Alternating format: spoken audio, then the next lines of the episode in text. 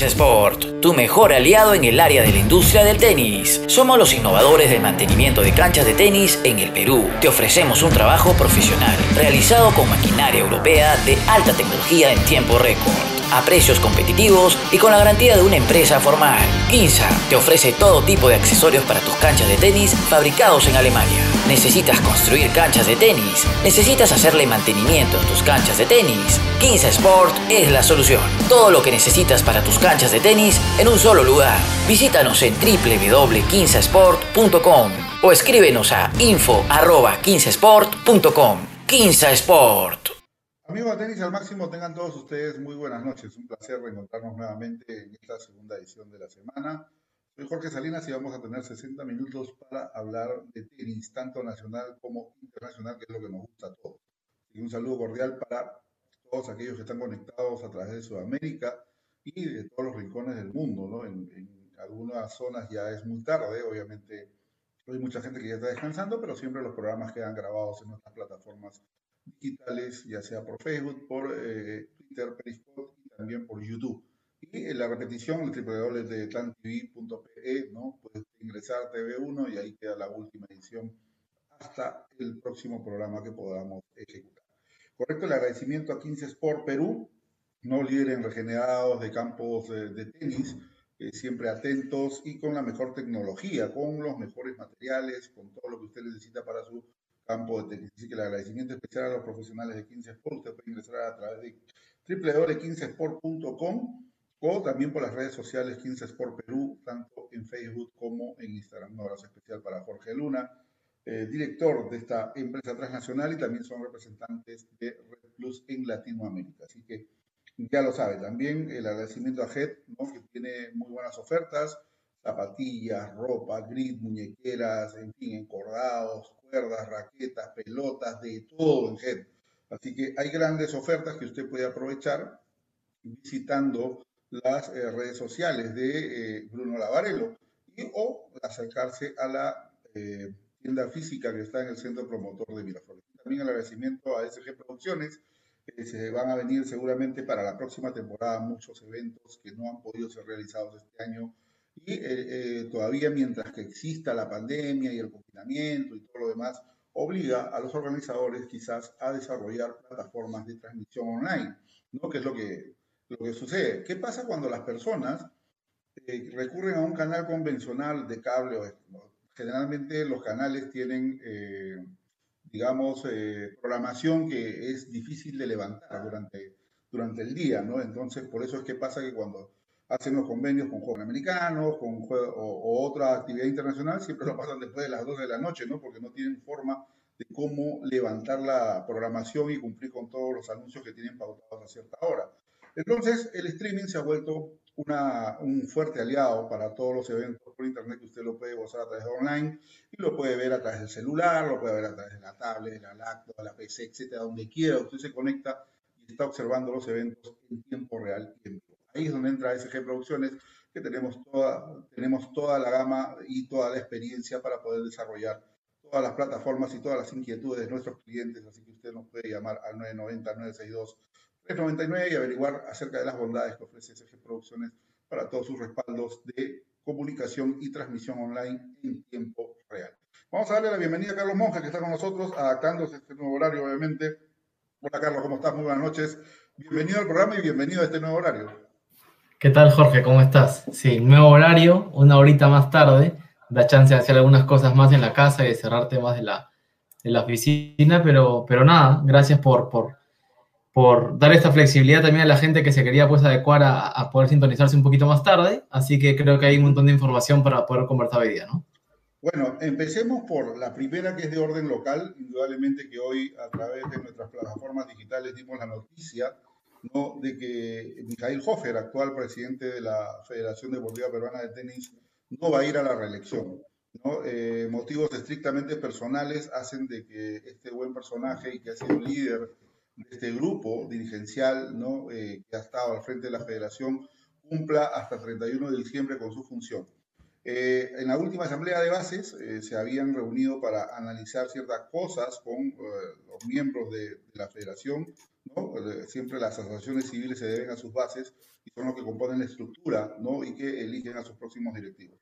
Dado esto, de acuerdo a lo que manda la ley y las bases de la federación, todo el sistema federativo tiene que ir a elecciones. Ya se han realizado elecciones en algunas federaciones deportivas y en el tenis no es la excepción, ¿correcto?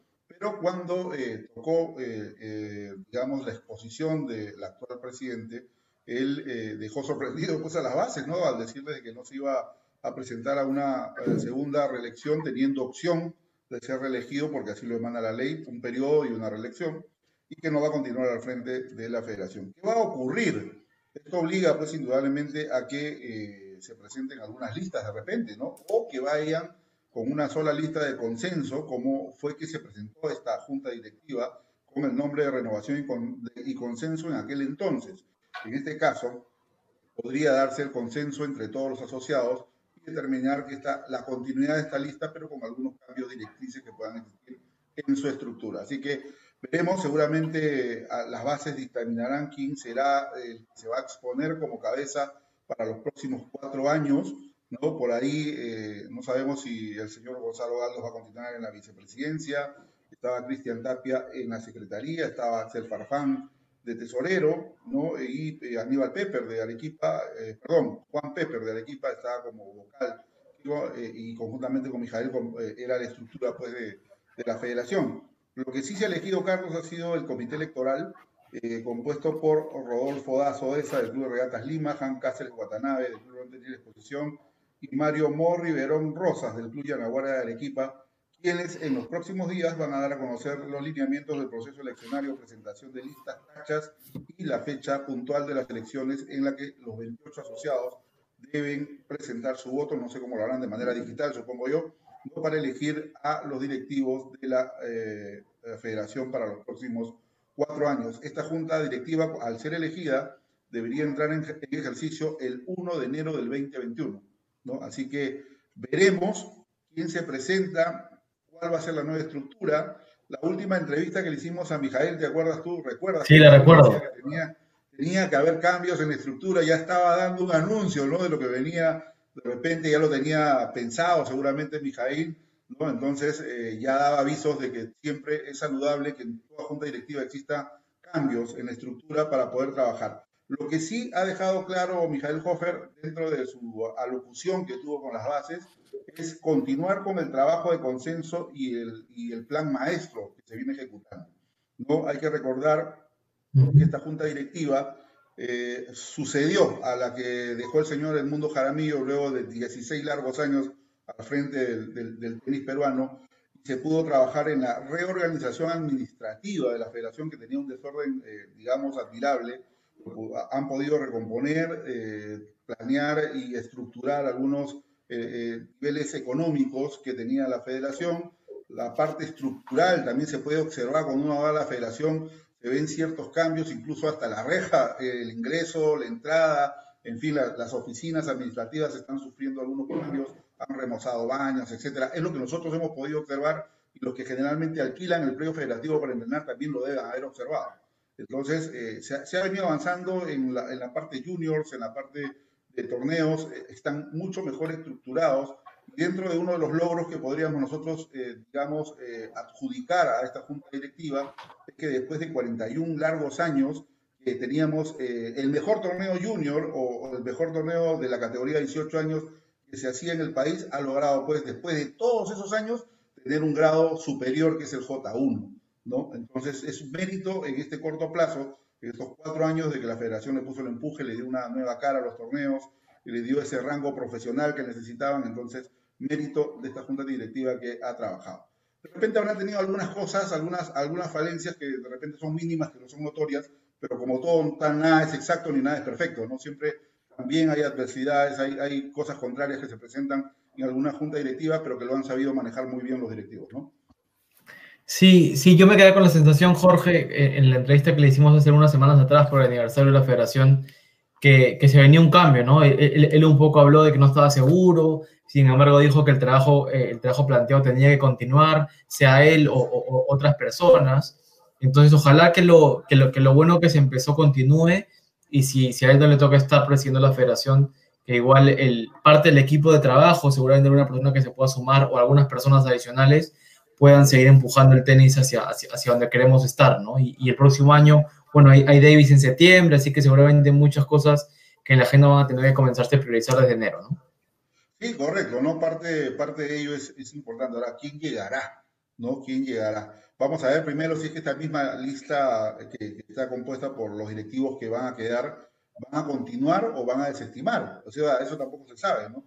Eso lo va a tener que publicar, obviamente, para, ya nosotros vamos a estar atrás de este, vamos a hacer este seguimiento al comité electoral para saber quiénes son los que van a tratar de, de repente de presentarse, presentar una junta directiva alterna o van a ir con una sola lista, va a continuar esta misma junta directiva con otra cabeza al frente, en fin, no lo sabemos, eso lo vamos a saber en las próximas semanas previas a lo que va a ser el proceso electoral. Así que suerte para nuestro tenis, esperemos de que simplemente para cerrar esta parte de la nota eh, se pueda articular gente eh, ¿no? de este rango empresarial que tenían, que le dieron otra visión a esta, a esta federación, una estructura como, como si fuera una empresa privada y eso es saludable que sigan trabajando de la misma manera.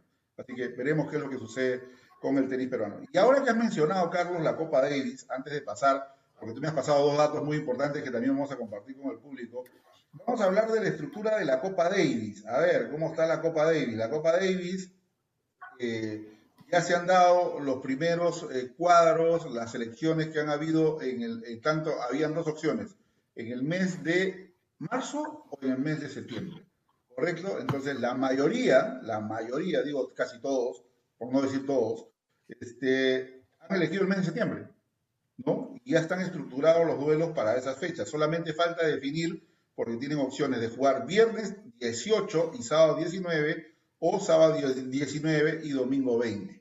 ¿Correcto? Así que, ¿cómo están los cuadros? A ver si nos ayudan también del switcher. Este es el grupo 1, el grupo mundial 1 ha quedado conformado de la siguiente manera. Bolivia va a enfrentar de local a Bélgica lo propio Argentina con Bielorrusia, ¿no? Eh, está también eh, Pakistán versus Japón, Uruguay, Holanda, está también Eslovaquia versus Chile, eh, Finlandia versus India, Noruega versus Uzbekistán, Líbano versus Brasil, Brasil va, va, de visita frente a Líbano, ¿no? Nueva Zelanda versus Corea del Sur, Rumania, Portugal, Perú versus Bosnia y Herzegovina, y Ucrania versus Israel. Esos son los duelos que van a existir o que ya están programados para el Grupo Mundial 1. Y el Grupo Mundial 2 también se va a ejecutar en, este mes de septiembre aproximadamente. ¿no? Y se va a jugar, eh, también acá tenemos los cuadros, Croacia versus India, Hungría versus Bélgica, Colombia, eh, no, este, este es pasado. Ahí hay tenido un desliz ahí, disculpen ustedes. Vamos a ver si podemos actualizar. No, todavía no salió la programación del Grupo Mundial 2. Esto pensé que ya estaba, ¿no? Estábamos leyendo un cuadro ya que estaba, que estaba generado. Pero el cuadro del Grupo Mundial 1 sí, ya está establecido tal como se lo hemos dado a todos ustedes. Entonces, eh, todos, todos los países del Grupo Mundial 1 están, Carlos, confirmados para lo que va a ser esto, estos duelos en el mes de septiembre. Importante, importante que hayan elegido septiembre, que es más distante a marzo, y van a tener la posibilidad de poder jugar con eh, público quizás en, ese tiempo, ¿no? Sí, jugar, competir, ¿no? Que los jugadores puedan competir con, la, debida, con, la debida cantidad de semanas. Eh, arranca otra vez una nueva cuarentena estricta en Francia, lo propio va a pasar en Alemania, en España, la cosa no pinta bien en Europa, así que creo que lo más prudente ha sido pensar en septiembre. Sí, sí, indudablemente que sí, así que eh, vamos a ver qué pasa. Bueno, otro de los puntos que eh, hablábamos el lunes y que nosotros estamos este, detrás viendo si es que va a haber actividad local, todavía no hay visos de que puedan aproximarse algunos torneos, este, digamos, de orden eh, interno. ¿no? hay la posibilidad de poder realizar de repente, digo, en condicional, un par de torneos ITF, si es que se logra obtener la ITF eh, World Tennis Tour eh, en grado eh, en juniors, ojo con esto, ¿no? De categoría 18. Entonces podría darse de repente en las dos eh, primeras semanas del mes de diciembre, pero siempre y cuando se consiga el permiso respectivo y que esté autorizado debidamente por el gobierno local, por las autoridades sanitarias y por el propio Instituto Peruano del Deporte. Así que habrá que esperar todavía si es que se confirma, pero sería fabuloso que los chicos también puedan tener actividad en la previa del cierre del año. Por parte de la federación todavía no ha confirmado absolutamente nada. Eh, es un poco complicado si es que no se activa la fase 4 para hacer más torneos, pero veremos, hay que atinar a de repente que se pueda realizar algún tipo de torneo nacional o el último nacional del año, ¿no? Que siempre eh, participan numerosos tenistas y ojalá que se pueda realizar para esta temporada o de lo contrario, esperar qué nos depara, eh, qué nos depara digamos, el inicio del 2021 no creo va a distar mucho de lo que se viene ocurriendo hoy en día con la pandemia, cómo se están planteando los torneos, ¿no? Sí, bueno, Álvaro Escalante dejó entrever, ¿no, Jorge, en la entrevista que tuvimos con él, que, que probablemente se apuntaría que hay un circuito de primera, que haya por ahí algún torneo, eh, digamos, aislado, pero, pero, pero que se pueda ver competencia en los juniors. Ya en noviembre está, pues, estamos a dos días de noviembre. Eh, creo que todavía no hay ningún anuncio ni siquiera tentativo, así que bueno, vamos a ver qué, qué ocurre y si finalmente termina habiendo algo de competencia o, se posterga ya del todo para el próximo año. A ver, vamos a entrar a un tema que es importante para eh, la región y para lo que viene ocurriendo con la carrera de Cristian Garín que está participando en Viena.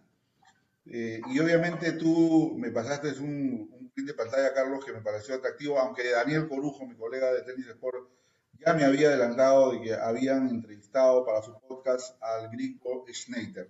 Dentro de todo lo que el gringo habló, es importante destacar esto, ¿no? De que él no se enteró que iba a dejar de entrenar a Cristian Garín, ¿no? Entonces, es, delicada esta parte porque me parece que esa sociedad que había entre el gringo y Cristian no debió fracturarse de la manera como se ha hecho, ¿no? No sé que tú puedas opinar, pero me, me, pareció algo más. Es más, el gringo Snyder en la entrevista dice que le comunicó el manager de Cristian que no iba a continuar, ¿no? Eh, estando al frente del cuerpo técnico de Cristian Garín y, la verdad que no ha habido ningún tipo de problema, no ha habido ningún tipo de distanciamiento, solamente por el, tema de pandemia que no, no, estuvieron articulados. Hasta que se juntaron, Cristian no, no quería contestar el teléfono, se sentía mal en los tiempos de pandemia, estuvo algo de repente reprimido por lo que ocurría en el mundo más, no quería volver a la competencia nuevamente por el temor del contagio, no se acostumbraba a competir sin público en las graderías. Son situaciones que el gringo ha tenido que manejar ¿no? en esta parte tan difícil que ha sido eh, la reinserción para muchos tenistas dentro del ámbito, digamos, de la competencia profesional. ¿Tu opinión al respecto, Carlos, a lo que ha argumentado el gringo y lo que complementó también? Sí, bueno, como como, hemos comentado, y bueno, y mi opinión personal siempre es que toda historia tiene dos versiones, siempre, ¿no? Eh, estamos escuchando la versión de, del ex entrenador de Garín. Sí extraño, ¿no? Que, que, un binomio que logró tanto en lo deportivo y que, y que ayudó a, a Cristian a dar ese salto de, salir de los Challengers y meterse top 50, meterse top 40, meterse top 30, o hoy Garín es top 20, haya terminado de esta forma, ¿no? En donde, donde ni siquiera haya podido haber una conversación virtual, un café o algo para, para un poco cerrar el vínculo y donde sea Cristian Garín quien un poco le informe a, a, a, Snyder de la decisión tomada, ¿no? Raro, por, e, eso para mí como, como, como, lo más extraño, ¿no? Si de verdad no hubo una, una pelea, un, malentendido grande o qué, rara la forma, ¿no? Bueno, creo que el fondo podemos explayarnos un poco más, pero a mí me sorprende a priori la forma. Sí, correcto. Ahora, finalmente, acá parte del extracto que, hemos obtenido, de, gracias también a estos tres iguales, ¿ok? ¿no? Que lo conforman Quique Cano, Daniel Corujo, Andrés Gringo, eh, ¿no? Y Dani Miche son los tres periodistas argentinos que lograron, mediante el podcast, hacer esta entrevista. Dice, finalmente mencionó la gran diferencia entre tenistas latinos y, norteamericanos y europeos. Y esto es muy, muy importante destacar. Dice, eh, a ver, en latinos ha entrenado a Londero, a Dutra Silva, a Garín, Caleri, Esquilari. Y otros entrenados como Dancevich. Al tenista latino hay que contenerlo, hay que contenerlo más, ser más apegado, casi como un padre Yo siempre he sido así, me involucro en todo, en la raqueta que ocupa, la hora de dormir, la expresión corporal, además de cómo afrontar los partidos y ver qué mejorar. En cambio, el europeo o el norteamericano no le gusta eso, solo quiere que le lees indicaciones del partido y, y sobre el rival. Es lo que mencionó, esta es una parte importante, creo yo, como está resaltado entre comillas, ¿no? Para, para tener este, muy importante, un abrazo para Daniel Gorujo, ahí nos dice, estamos, estamos viendo, ¿no? Eh, tres iguales, un abrazo para ustedes, este extracto ha sido importantísimo a través del podcast, ¿no? Y tener esto en cuenta. La diferencia que hay entre un jugador latino y un jugador frío como los estadounidenses o los europeos, ¿no? Porque al latino le cuesta más, Carlos, le cuesta mucho más, ¿correcto? Entonces, sí, correcto. el entrenador pasa a tener esa, esa faceta también de paternidad. Yo pienso que de repente a Garín se independizó y ya no le quedaba bien de que el gringo lo, lo someta tanto o que le exija o que lo controle tanto. podría ser una posibilidad, ¿no? De que de repente Garín le haya incomodado en la faceta que hoy está dentro de los, del top 20, ¿no? Y que ya va, él ve que su evolución viene, viene creciendo y que apunta hacia el top, al top 10 y ya de repente él apunta también a otro tipo de manera de trabajo, ¿no? Sí, tal cual, ¿no? O sea, al final creo que, creo que la declaración, eh, y saludos a, Daniel por, por, estar ahí, por compartir la nota, em, creo que sí, ¿no? Efectivamente, eh, se generaliza la nota al, latino, ¿no? Eh, y, siempre hay excepciones, ¿no? O sea, creo que sí, culturalmente los latinos nos parecemos, porque, porque somos latinos y porque existe una, un, un poco un arraigo familiar bastante parecido, pero, pero claro, eh, existen siempre las excepciones de la regla y, probablemente Garín sea una persona que, que quizá ese, ese, estar tan detrás, estar tan de cerca, lo pudiera incluso hasta tosigar, ¿no? Y, y, no sé si eso puede haber sido un detonante o no, porque como te decía, conocemos la historia de un lado, sería interesante poder conocer la otra, eh, pero sí, efectivamente, este, se habla de eso. Y, séptimo game de Chile también ha sido un poco un repost al, a la nota de, tres iguales y hablaba de... Eh, no sé si habían tenido la oportunidad de, hablar con, con, con, Snater, pero hablan de no quería esto, no quería lo otro, como que el propio Christian, eh, como que habría pasado semanas complejas en torno a, a qué querer, ¿no? A, si querer volver, si querer competir, incómodo con las circunstancias. Sería interesante poder recoger en algunos días más o, o quizá algunas semanas eh, un poco la declaración de Garín también al respecto, ¿no? Claro, es una versión. O sea, el gringo ha dado su versión respecto a lo que ha pasado de escuchar la otra parte, la parte de Garín, pero lo que sí no me cuadra dentro de esta ecuación es la manera como se le, digamos, se le rescinde el contrato al gringo, diciéndole a través del manager, oye, ¿sabes qué? No quiero continuar contigo cuando lo ideal era pues de que Cristian, teniendo la amistad que tiene con el gringo y las cosas como estaban, era el más indicado de poder hablar con él, ¿no? Y decirle, ¿sabes qué? Eh, pasó esto, ¿no? O algo, o un, diálogo pues de amigos, ¿no? De, caballeros y, cerrar eh, esta amistad, eh, digamos, laboral que, han tenido ¿no? de buena forma. Ahora, importante lo que dice el gringo con respecto a este tema, y lo llevo al ámbito de algunos tenistas, y de repente hasta relacionarlo un poco con lo que le, le, falta a nuestra primera raqueta nacional, que es esa compañía, ¿no? Alguien que lo siga, alguien que esté perennemente con él, alguien que vea sus defectos y virtudes, que pueda corregir en el momento, la mirada de complicidad en la competencia, de que puedas estar pendiente de cómo comes, de cómo avanzas, es algo que nosotros también comentábamos hace un tiempo atrás que ocurría cuando estaba la sociedad Beretta Varías, ¿no? De que ocurría esto cuando Duilio lo acompañaba, Duilio sabía que ahora tenía que dormir, qué tenía que hacer, etcétera, y, algo que Varías se acostumbró a, digamos, a, estar en ese ritmo, ¿no? Entonces, yo no sé eh, qué pasará, ya Varías está entrenando en Lima, eh, creo que tú tuviste datos acerca de él, de cómo va, si es la espalda, es la cadera, qué es lo que viene, veremos, a ver, Carlos, si complementas eh, la información que tienes. Sí, bueno, yo vi hoy en redes sociales a, Juanpi entrenando en la, en, la, en la legendaria cancha nueva del Jockey Club, ¿no? La cancha central del Jockey. Juanpi posteó que estaba entrenando ahí después de mucho tiempo en casa, posteó. Y también pude intercambiar con él un par de mensajes y me comentaba que iba a estar tratándose la cadera, ¿no? Eh, así que, que, bueno, eso. Y, bueno, ya por la información que teníamos y las propias redes sociales de Juan Pablo, él iba a estar eh, compitiendo en Guayaquil. Hay ahí igual ciertos trascendidos, Jorge, en relación a lo que podría anunciar Juan Pablo en los próximos días sobre un probable o un posible cambio de cara a cómo encarar el 2021. Podría venirse un cambio en cuerpo, en cuerpo técnico, no tengo ninguna información, pero, pero claro, un poco lo que, lo que juntos analizábamos hace algunas semanas atrás, ¿no? Este, probablemente podrían encarar el año que viene con un nuevo, eh, con un nuevo DT, con un nuevo coach, con un nuevo equipo de trabajo, ¿no? Bueno, veremos qué es lo que presenta y será pues eh, el propio Varías el que diga pues qué es lo que va a ocurrir en las próximas semanas, luego de su participación. Algo importante que la gente también, y quiero, quiero recalcar este punto, ¿no?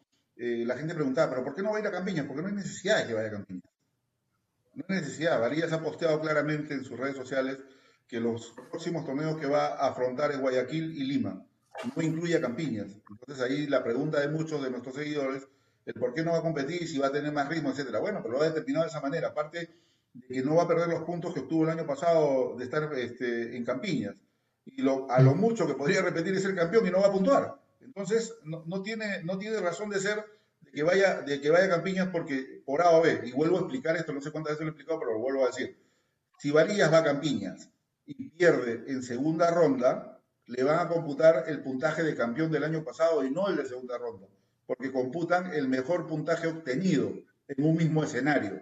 ¿Correcto? Entonces es por eso de que Juan Pablo de repente no ha consignado dentro de su hoja de ruta este, Campiña, porque no tiene razón de ser, ¿correcto? Y eh, de acuerdo a la nota que pasamos, gracias también a Tenis Sport que nos envió eh, Daniel, esta nota de Nico Álvarez, Nico sí consigna ir a Campiña porque Nico no ha tenido actividad. Nico claramente lo dijo, que es, son sus tres primeros torneos y con ello también va a, sellar el año. ¿no? Hay cierta ventaja de algunos jugadores que vienen ya en ritmo, él recién va a empezar, pero que ha venido entrenando bien, están eh, mejorando algunos aspectos técnicos, especialmente la derecha, en fin, pero veremos en competencia nuevamente a la segunda raqueta nacional. Y es lo que viene, es lo que hay.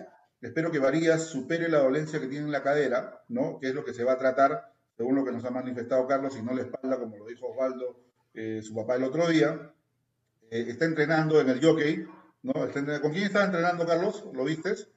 No, yo no lo vi, simplemente vi redes sociales, no sé si está entrenando quizá con Duilio, eh, con quien normalmente localmente entrenaba, pero, pero con quien no, no tengo confirmación.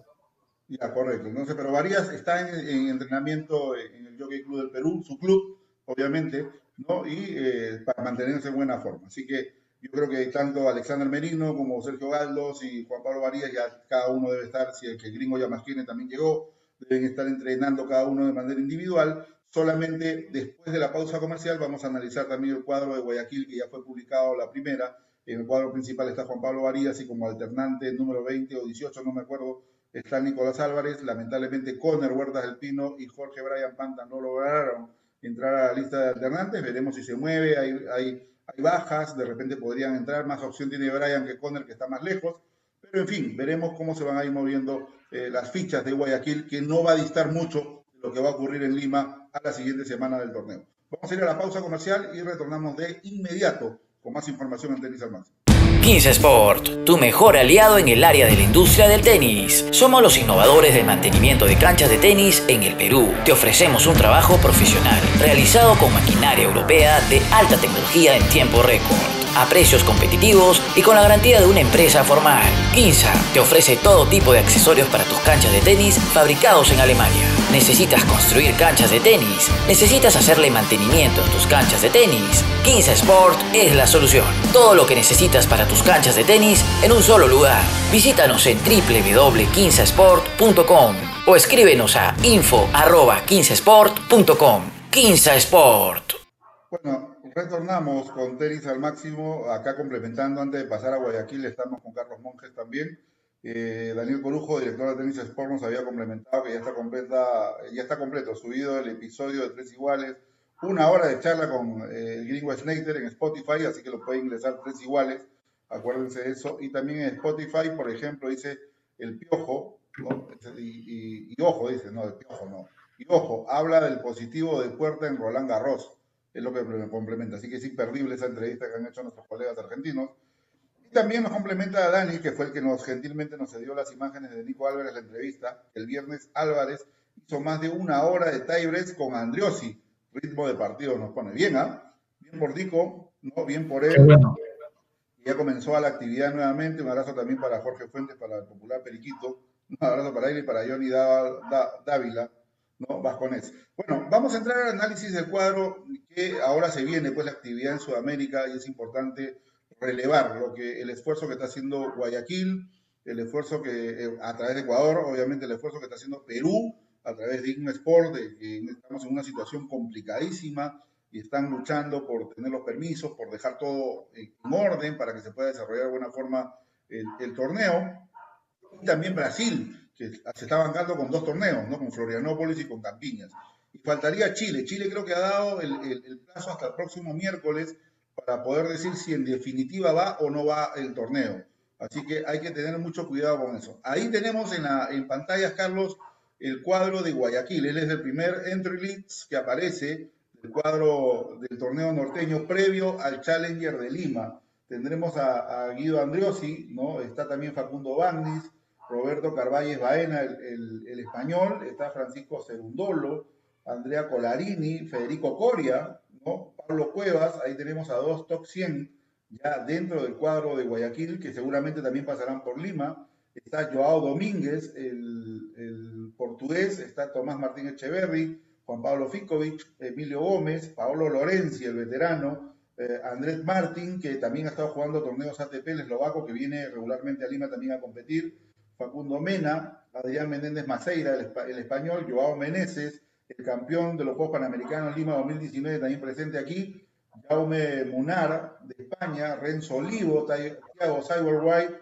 está Pedro Sousa, Alejandro Tavilo, Juan Pablo Varillas y Mario Vilela Martínez. Son los jugadores que hasta el momento permanecen en el Maedra de Guayaquil y hay una gama de jugadores que están alternantes, que buscan la posibilidad de llegar a la clasificación o, por qué no, de repente algunas bajas en el cuadro principal y podrían entrar los que están muy cerca. Podríamos destacar a Tomás Barrios Vera, ¿no? de buena actuación también aquí en Perú en varias ocasiones, especialmente en Lima 2019 eh, tenemos también al chileno, ah, no, perdón, al brasileño Gilmer Clizar, también está presente, ¿no? Están más cerca ellos de ingresar ante las bajas que puedan eh, eh, presentarse en el cuadro principal de Guayaquil. Está Roberto Quiroz un poco más abajo, el ecuatoriano, y creo yo podrían darle una guaycara.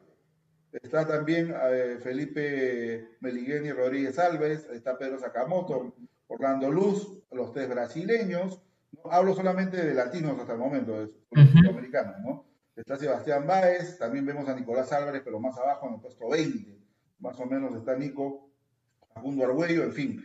¿Cómo ves esta, esta lista de entrada, Carlos, de los, los jugadores que se van a, van a competir en Guayaquil? No, está súper competitivo el Challenger, de verdad que lo miro y, y, me imagino Lima muy, muy parecido seguramente. Eh, la pena de no poder estar y no poder ver esos partidos en vivo, ¿no? Porque seguramente van a ser unos partidazos y va a haber un súper buen nivel. Eh, yo te digo lo que te dije la semana anterior. Eh, yo creo que por aquí va a aparecer escondido con un wildcard bajo el brazo Nicolás Yarri, el chileno que tiene meses fuera y que no deja de entrenar en Florida hace siete meses atrás.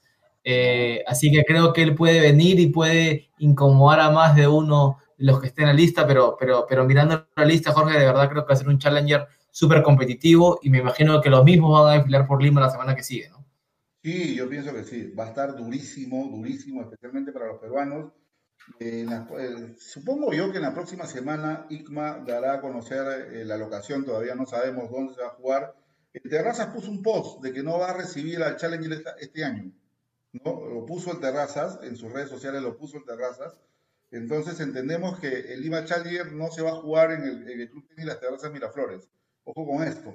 Entonces va a haber un cambio de locación. Bueno, yo creo que es importante también, hay que, hay que destacar algo, de que, de que en estos tiempos y considerando recién la apertura de los clubes, obviamente los clubes están tratando de hacer todo posible por tratar de, satisfacer las necesidades de sus socios, ¿correcto? Correcto. Entonces, el, Terrazas, al tener tan pocas canchas, eh, de repente ha visto no viable eh, darle pues este, esta locación para la competencia por este año porque relevan esa parte, que por este año, eso es lo que dice en condicional, dice el, Terraza, por este año no albergaremos el, Lima Challenger y esperamos tenerlos para la próxima edición, es lo que pone el Club Terrazas, ¿no? Entonces, pienso yo que IGMA debe estar pues ahorita con todos los ajetreos de tratar de, de cerrar con éxito los permisos, etcétera, etcétera. Me estoy aventurando esto de manera personal, obviamente no es mi criterio, ¿no? con respecto a lo que viene sucediendo y que en, las próximos, en los próximos días seguramente harán un pronunciamiento oficial dando los detalles del torneo, cómo va a estar establecido y dónde se va a jugar. ¿no? Tendríamos que ver también, dependiendo de la locación, si es que da para jugar eh, de tarde-noche o jugarlo muy temprano hasta que se vaya la luz natural, ¿no? Eso es importante también destacar, ¿no? Hay que ver ese punto también, ¿correcto? Entonces hay que, hay que tener todo eso en cuenta, pero indudablemente hay que destacar eh, el esfuerzo y, y, todo, pues, este, a todos los chicos de ISMA, sus directores, Alfredo, a Lucho, por ese esfuerzo de tratar de darnos este, este torneo tan importante que tiene el tenis peruano. Dicho sea de paso, es el único torneo profesional que, de este nivel que tiene el Perú. Ojalá en un futuro no muy lejano podamos de repente, ¿no? Porque no, la ilusión de tentar algún torneo ATP es algo loco por la situación económica que vive nuestro país. Es, eh, los costos son muy elevados, ¿no? Pero, ¿por qué no de repente pensar en, en algunos años tener, tener ese, ese rango de torneo aquí? Pero por lo pronto conformarnos porque es un buen torneo, vienen muy buenos jugadores, está casi al cierre de temporada y muchos pues antes de irse a descansar, siempre la hoja de ruta la ponen dentro del Challenger de Lima. Así que eh, buen punto, Carlos, con respecto a Yarri. ¿eh? Yo creo que Yarri sí podría ser, la, podría ser alguna de las sorpresas que se presenten con tarjeta de invitación. ¿no? Ese es mi tapadito, Jorge. Vamos a ver en, a fin de noviembre cómo le fue a mi tapadito. Lo que pasa es que tú tienes información que no la quieres compartir, que es diferente. O sea, estás lanzando el no, ahí, ¿no? no, no, no, no tengo nada, no tengo nada. Eso, sí, eso es lo que pasa. Tú tienes muchos amigos chilenos, así que este, por ahí de repente como que han filtrado algo, ahí, ahí lo sabes, pero lo, lo retienes todavía. Bueno, vamos a ver qué es, lo, qué es lo que ocurre, pero ahí hemos compartido con ustedes lo que es Guayaquil y obviamente lo que podría ser Lima, porque no va a distar mucho, ¿eh? eso sí lo decimos desde ahora, no va a distar mucho, ya los jugadores que tienen armada la gira Sudamérica generalmente repiten, ¿no? Repiten en, lo, en los diversos países, así que vamos a observar un buen torneo. Así que van a ver, eh, vamos a ver si nosotros podemos replicar todos los partidos Lima Challenger a través de, de, de TAN TV. Eh, no, pues tenemos la, la, la, la, bondad del ATP a hacerlo de repente por la, por la website. Así que vamos a ver si podemos pasar pues todo Lima Challenger o de lo contrario también tienen la opción de ver el live streaming de ATP, ¿no? ATP, ATP Challenger Tour también, aunque es más fácil entrar por TAN y presiona los botones simplemente y ahí están los partidos puestos en, en cada instante. Así que veremos qué, pero yo creo que no va a haber eh, posibilidad alguna de que nos quedemos sin ver el, Yo creo que sí de repente. Y ojalá que también ESPN se sume, ¿no? Como todos los años, ESPN a veces pasa a las finales, o si no, también este, la empresa que patrocina, es el sponsor oficial del de, de Challenger, como es Claro Sport, ¿no? Así que vamos a ver qué es, lo que, qué es lo que puede ocurrir, pero yo creo que no va a haber opción alguna de perdernos esta edición que va a estar tan atractiva. Y esperemos que también marque el repunte de Juan Pablo Varías. ¿Cómo lo ves a, a Juan Pablo para estas ediciones que vienen a Nico, a los chicos? Ojalá que logren ingresar Conner, Brian, Mauricio Chazú puedan tener opciones de poder estar presentes en el Challenger, ¿no? Sí, bueno, vamos a ver cómo IGMA maneja también sus wildcards, eh, por ahí darle la oportunidad a los chicos de, de, de, de quizá tener un wildcard en la quali, ¿no? Y, y, poder ganarse el derecho a participar del cuadro principal.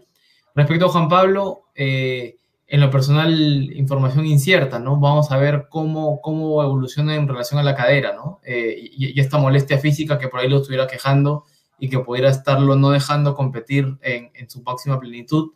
Eh, ojalá que pueda ser, eh, y seguramente así va a ser Sudamérica, un punto donde él pueda sacudirse de la mala racha de la que viene y ojalá que pueda comenzar a, a sumar y ganar confianza para llegar eh, preparado de la mejor forma para el próximo año, ¿no? Entonces, creo que eso, ¿no? Al final, como veíamos, Nicolás aparecía todavía atrás en la lista de entrada y los demás todavía un poco más atrás, así que creo que dependemos un poco de wildcards y de posibilidades de jugar qualis y ver qué pasa, ¿no?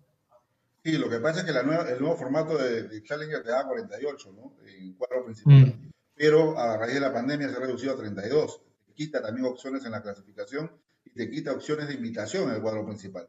Entonces, eh, ahí como que la, la, la, cosa va a estar un poco más dura, ¿no? Más dura para poder Totalmente. estar presentes en el cuadro principal, pero ojalá que los peruanos que hemos mencionado puedan estar presentes y puedan tener pues, un aceptable torneo.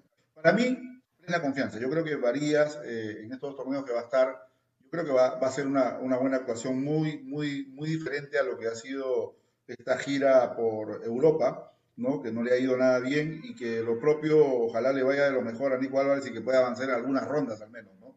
de que pueda avanzar, de que pueda encontrarse poco a poco con el, con el juego me interesa mucho verlo también a Nico, ¿no? Cómo ha venido con esta, digamos, con esta corrección técnica que le está haciendo UMI, ¿no? Eh, su cuerpo técnico, qué es lo que está mejorando, si mejoró la movilidad, cuánto pesa la derecha, el servicio, etcétera, una serie de detalles que hay que ir observando con respecto al, desenvolvimiento técnico que pueda tener Álvarez dentro de estos, eh, dentro de estos challengers donde va a tomar parte. Así que veremos qué pasa. Faltan pocas semanas, ya se viene la gira sudamericana, va a estar tranquilos, indudablemente Guayaquil lo vamos a ver por TAM, también Campiña, también Lima, así que ahí vamos a estar nosotros prendidos también con, estas, con estos torneos que se van a dar y va a tener presencia peruana. Gracias a Nacho. Nacho del Jockey Club, el mejor encordador, ¿eh? el encordador oficial del equipo claro. Davis. Nacho, bendiciones para Jorge Carlos, un abrazo para ti, Carlos, para Nacho. Un abrazo. Eh, un abrazo para él, la rompe. Juan Francisco dice, nuestras raquetas nacionales la van a romper en lo que queda de este 2020. Para mí no hay dudas, la tienen que romper. Y complementa Juan Francisco, dice que, que se juegue el Challenger en el glorioso Club Lonteño y la exposición. No estaría mala la idea tampoco, ¿no? Sí, no, para nada. Para nada, podría ser una sorpresa también y de repente aprovecharse ese espacio en el que Terrazas no va a albergarlo para que quizá algún club se, se aventure. Sabemos que no hay necesidad de, de, grandes tribunas o infraestructura porque no hay público, entonces eh, por ahí podría darse una sorpresa en cuanto a la sede, ¿no? ¿Y qué te parecería a ti de repente, no sé, soltando ideas, qué te parecería a ti de repente como una opción el centro promotor? El centro promotor. Ojo que se ha jugado la Copa Davis en el centro promotor hace mucho tiempo. ¿eh? Sí. Como esto, ha sido yo, sede de una Copa Davis. Yo creo, Jorge, que es de los lugares eh, menos valorados en cuanto a la infraestructura con tremenda ubicación. O sea, jugar sobre la bahía de Lima debe ser para los que vengan a competir. Si ahí se jugara, un lugar seguramente del cual no se van a olvidar. Es un lugar precioso. Eh, y claro, no requiere tribunas, no requiere gran infraestructura. Los jugadores van a seguramente llegar, calentar, competir y se van a ir a su hotel. Entonces podría ser una linda opción y, para quienes vengan se llevarían postales de recuerdo maravillosos de Lima, ¿no? Podría ser una linda opción. Sí, es muy lindo el parapente. Bueno, ahí ya ojalá que el, sol también esté brillando un poco más, ¿no? Que el calorcito se comience a sentir ya un poquito más intenso, ¿no? Pero es una excelente ubicación y una excelente locación. Así que hay que esperar simplemente lo que diga Itma Sport, dónde se va a jugar, dónde se va a desarrollar el Challenger y bueno, estaremos pendientes de las informaciones para poderlas compartir con todos ustedes. Así que falta poquito para conocer todo, todos estos detalles y veremos. Eh, pero, Juan Francisco dice, pero es muy chico. Es que no tiene que ver nada, simplemente tiene que verse de que se cumpla con la, digamos, las dimensiones que establece TP en las canchas. Los jugadores no van a hacer uso del, del recinto. A ver, expliquemos un poco antes de pasar a la pausa comercial. Hay protocolos por cumplir, ¿correcto? Los protocolos son muy estrictos. Y dentro de los protocolos te dicen, llegas del hotel al recinto, calientas, entras a tu partido, terminas y te vas, ¿no? Porque así son, así, va, así van a ser los partidos. No va a haber público, va a ser sin público. Entonces, al no tener público, no necesitas tribunas. ni tribunas, ni salas de prensa, ni lugares para comer, ni nada. Nada, nada. Solamente compites y te vas. Entonces, yo creo es como una posibilidad, no estamos diciendo de que sea. Estamos viendo opciones, ya por ahí Juan Francisco dijo, el Club Long Tenis, Raza ha puesto en su post que no va. Estamos viendo una opción de Long Tenis, eh, Long Tenis y Centro Promotor. ¿Cuál sería otra opción, Carlos, de por ahí se pueda, se pueda jugar? No hay muchas tampoco, ¿no? No, hay muchas, no bueno. Además son clubes privados. Sí, son clubes privados.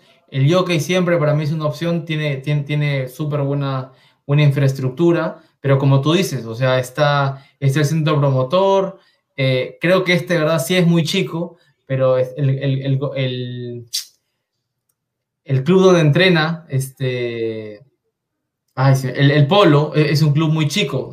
Este sí es muy chico porque son canchas que están muy juntas y demás.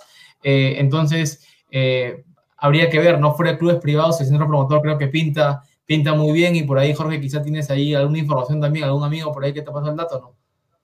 Sí, vamos a ver si, si, sí, ya de repente la, próxima semana, es más, vamos a tratar de conversar con Lucho, ¿no? Eh, de repente mañana cojo el teléfono y, le hago, como la vez pasada, gentilmente nos atendió Lucho también dándonos detalles, pero en ese momento estaban abocados a lo que eran los permisos para, para poder sacar adelante el, el torneo. Entonces, entiendo yo de que al, publicarse el torneo, ya deben estar con toda la documentación en orden, salvo de que falte algo de, último momento, no lo sabemos. Y yo no sabía que el Terrazas no iba a hacerse el torneo. Yo juraba que iba a ser el Terrazas nuevamente, ¿no? Pero dada la coyuntura, yo creo que en el mismo escenario, hablar de cualquier otro club podría ser también la misma posibilidad de que el club que diga, no, mira, hemos estado eh, con, puertas cerradas tanto tiempo, no, nuestros socios recién están volviendo, etcétera, etcétera, etcétera, y podrían poner ciertas trabas para poder realizar este, este hermoso torneo. Así que veremos qué es lo que ocurre, eh, es, lo, es lo más cercano, simplemente es una opinión, no estamos afirmando absolutamente nada. La palabra oficial, reitero, la tiene Sport, que es organizadores del torneo, y ellos en su momento, seguramente ya no falta mucho para que hagan un pronunciamiento oficial acerca de los detalles y cómo se va a desarrollar el Lima Challenger para esta edición 2020. Lo principal, señores, es que vamos a tener Challenger, eso es lo principal, que le va a dar la posibilidad a los chicos de poder puntuar. Eso es lo que hay que valorar, más allá del escenario, más allá de las condiciones, más allá de lo que se dé. ¿no? O sea, nuestros chicos van a jugar en casa y van a tener la oportunidad de poder puntuar. Eso es lo que hay que tener que valorar para esta edición, a pesar de todas las adversidades que se han estado presentando. ¿O, no, o me equivoco, Carlos? No, tal cual, tal cual. Como tú bien dices, va a haber competencia. Ahí Juan Pablo, Juan Francisco dice, vamos a pasar por el faro y vamos a poderlo ver por la reja. Qué gracioso. Este, pero Jorge, he estado siguiendo a Carlos Alcaraz en redes, porque claro, si confinan Francia, si confinan Alemania, se limita y casi que se cancela o anula la competencia en Europa.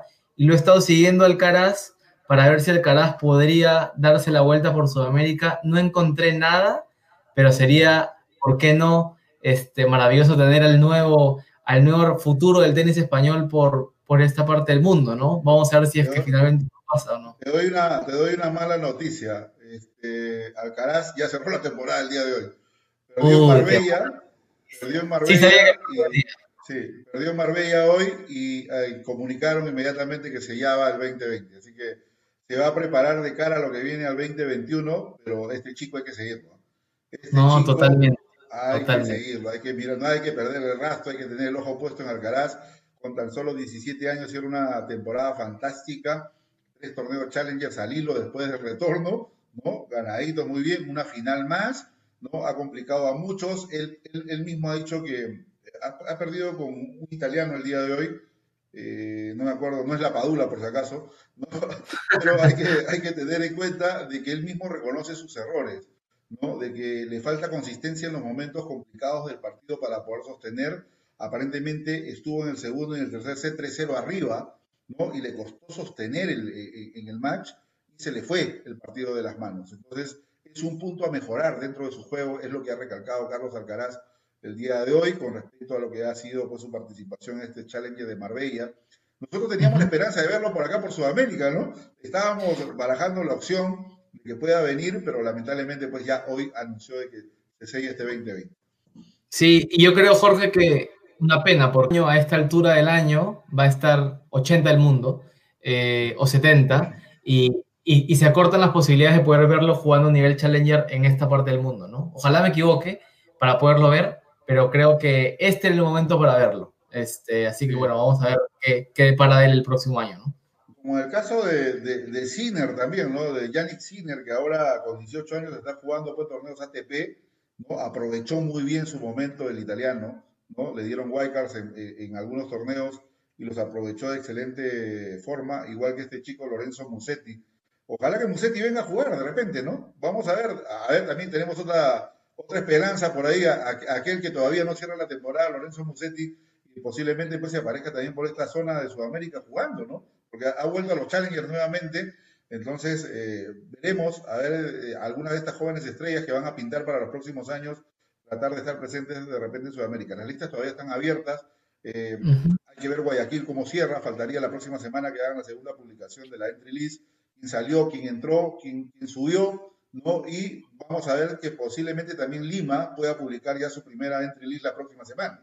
Así que vamos a ver cómo, cómo se van moviendo las fichas, quiénes están con la preferencia de poder venir a nuestra ciudad capital. A ver, siguen llegando este, Antonio Basurto confirmado que no se juega en el Terrazas, confirmado porque lo han puesto en un post. Ojo, entren al, Club Terrazas y hay un post puesto ahí que no van a recibir al Challenger este año. Así que respuesta que hemos respondido para Antonio Basurto. Dice Juan Francisco, en el promotor se podría ver desde afuera, ahora de pasadita, dice, ¿no? ah, poner Rachel, creo afuera no vas a poder ver, si te pones Rachel no vas a poder ver absolutamente nada. ¿correcto? Parapente.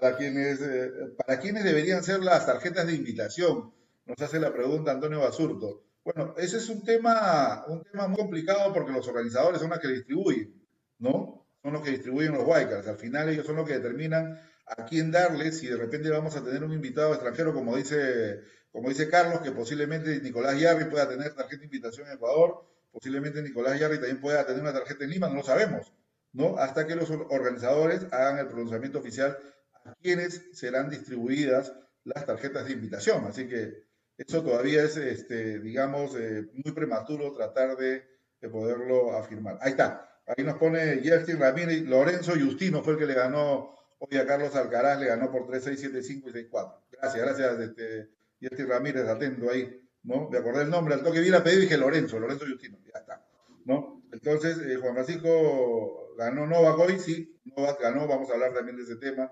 Y eh, bueno, es lo que se va dando en este nivel Challenger, yo creo que ya para la zona y para la región queda clara, ¿no? La forma de cómo se están articulando estos tres últimos torneos del año. En diciembre aparentemente no va a haber nada, nada en diciembre a ese sella el tema de las competiciones y veremos cómo se va a encarar el inicio de la temporada 2021, que también está complicado.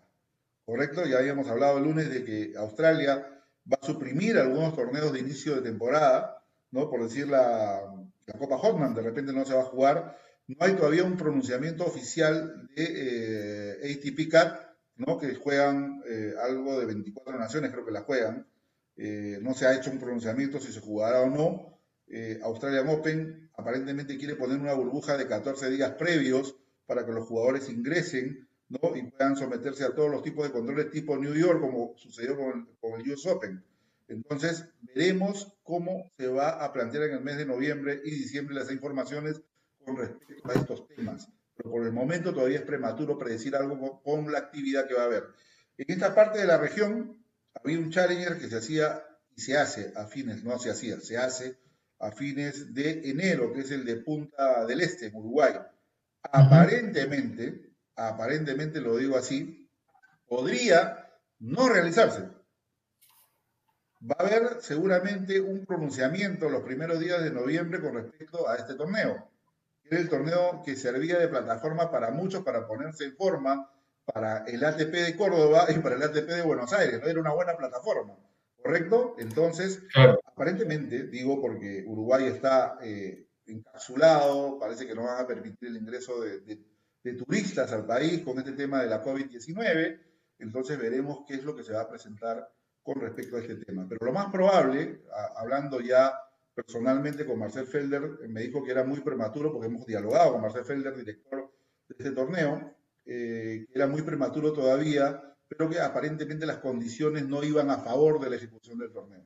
Es lamentable, ¿no? Después de tres años de ejecución, ¿no? un torneo muy bonito en Punta del Este, de que se suprima por este tema de la pandemia, como le está pasando factura a muchos torneos a nivel mundial, Sí, sí, bueno, pero yo, yo creo, Jorge, como hablábamos, e, el, el, futuro es incierto, no solo para el tenis, sino en general, ¿no?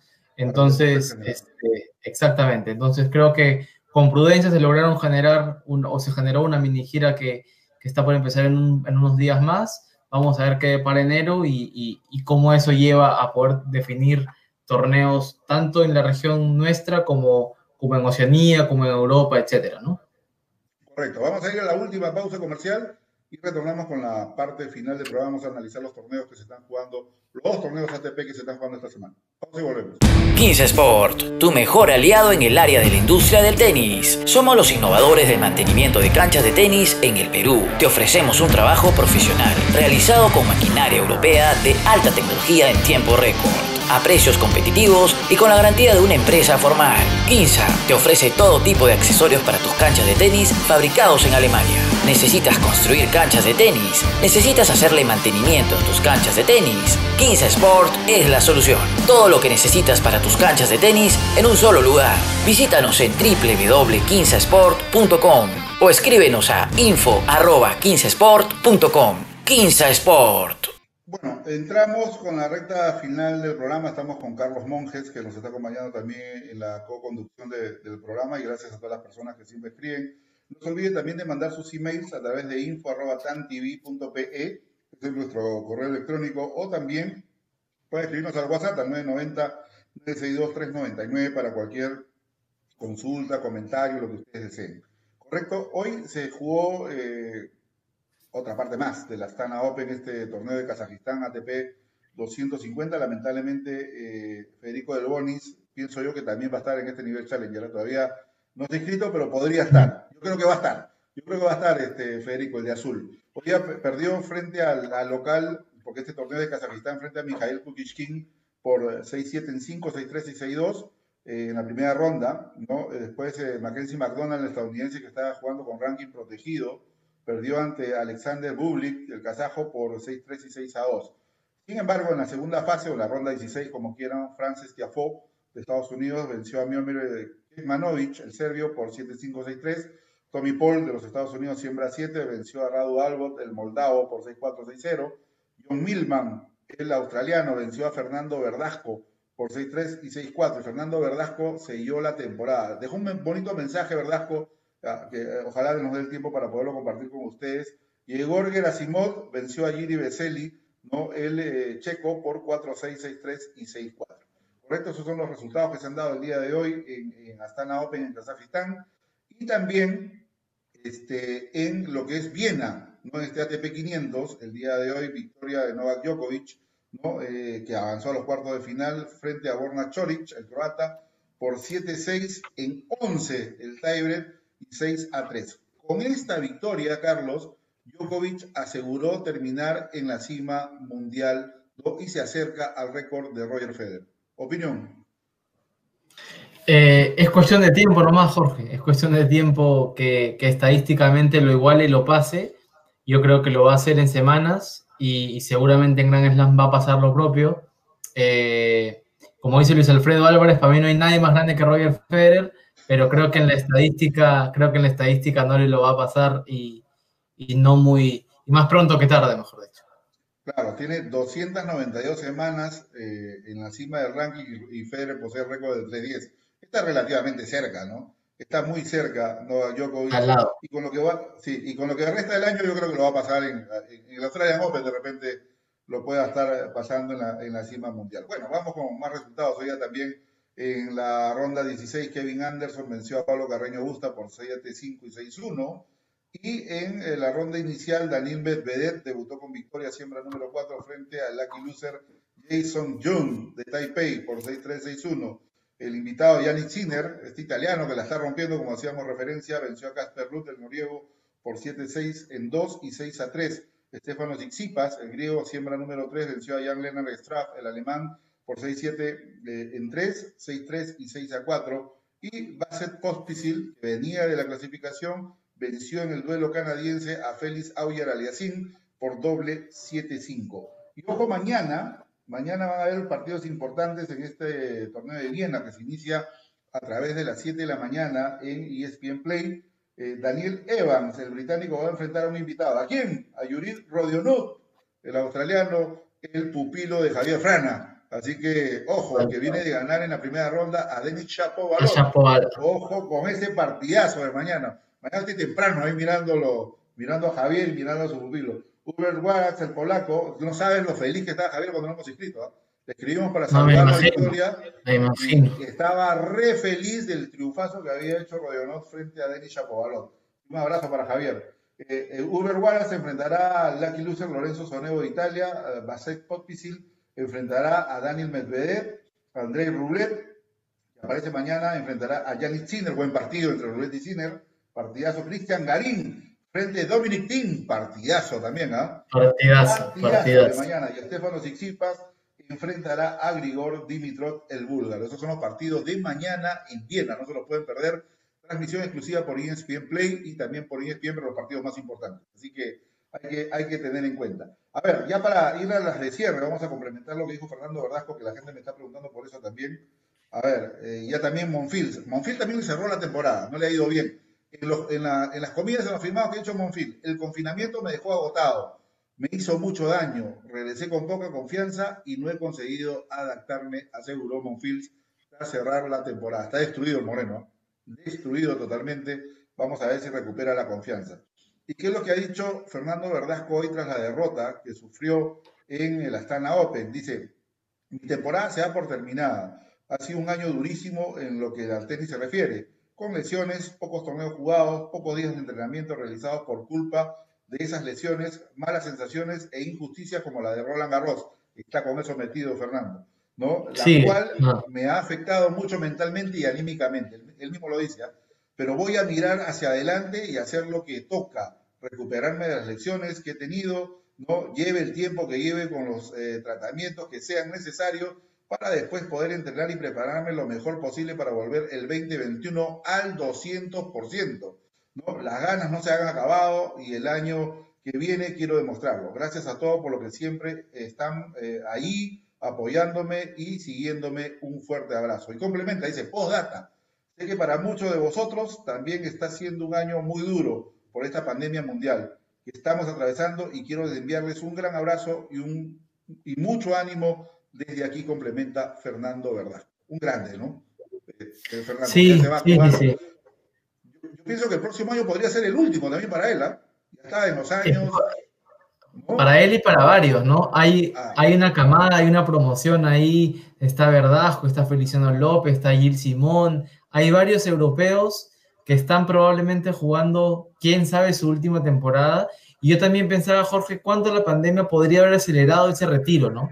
El, el, donde las prioridades se redefinen probablemente, el esfuerzo de salir de casa, viajes, aviones, hoteles, también cansa, por supuesto. Entonces, creo que el próximo año vamos a ver qué trae en términos de cuánta gente podría decir hasta aquí nomás también. Sí, por decir, eh, hace poco se fue eh, Julia Georges, la alemana, en pleno Roland Garros se fue Teliana Pereira, la brasileña, que había sido número 43 del mundo. ¿no? Se, fue, se fue, dejó pues obviamente de, el tenis, ya no le daba para más, las lesiones, en fin, una serie de detalles, y se fue de forma silenciosa.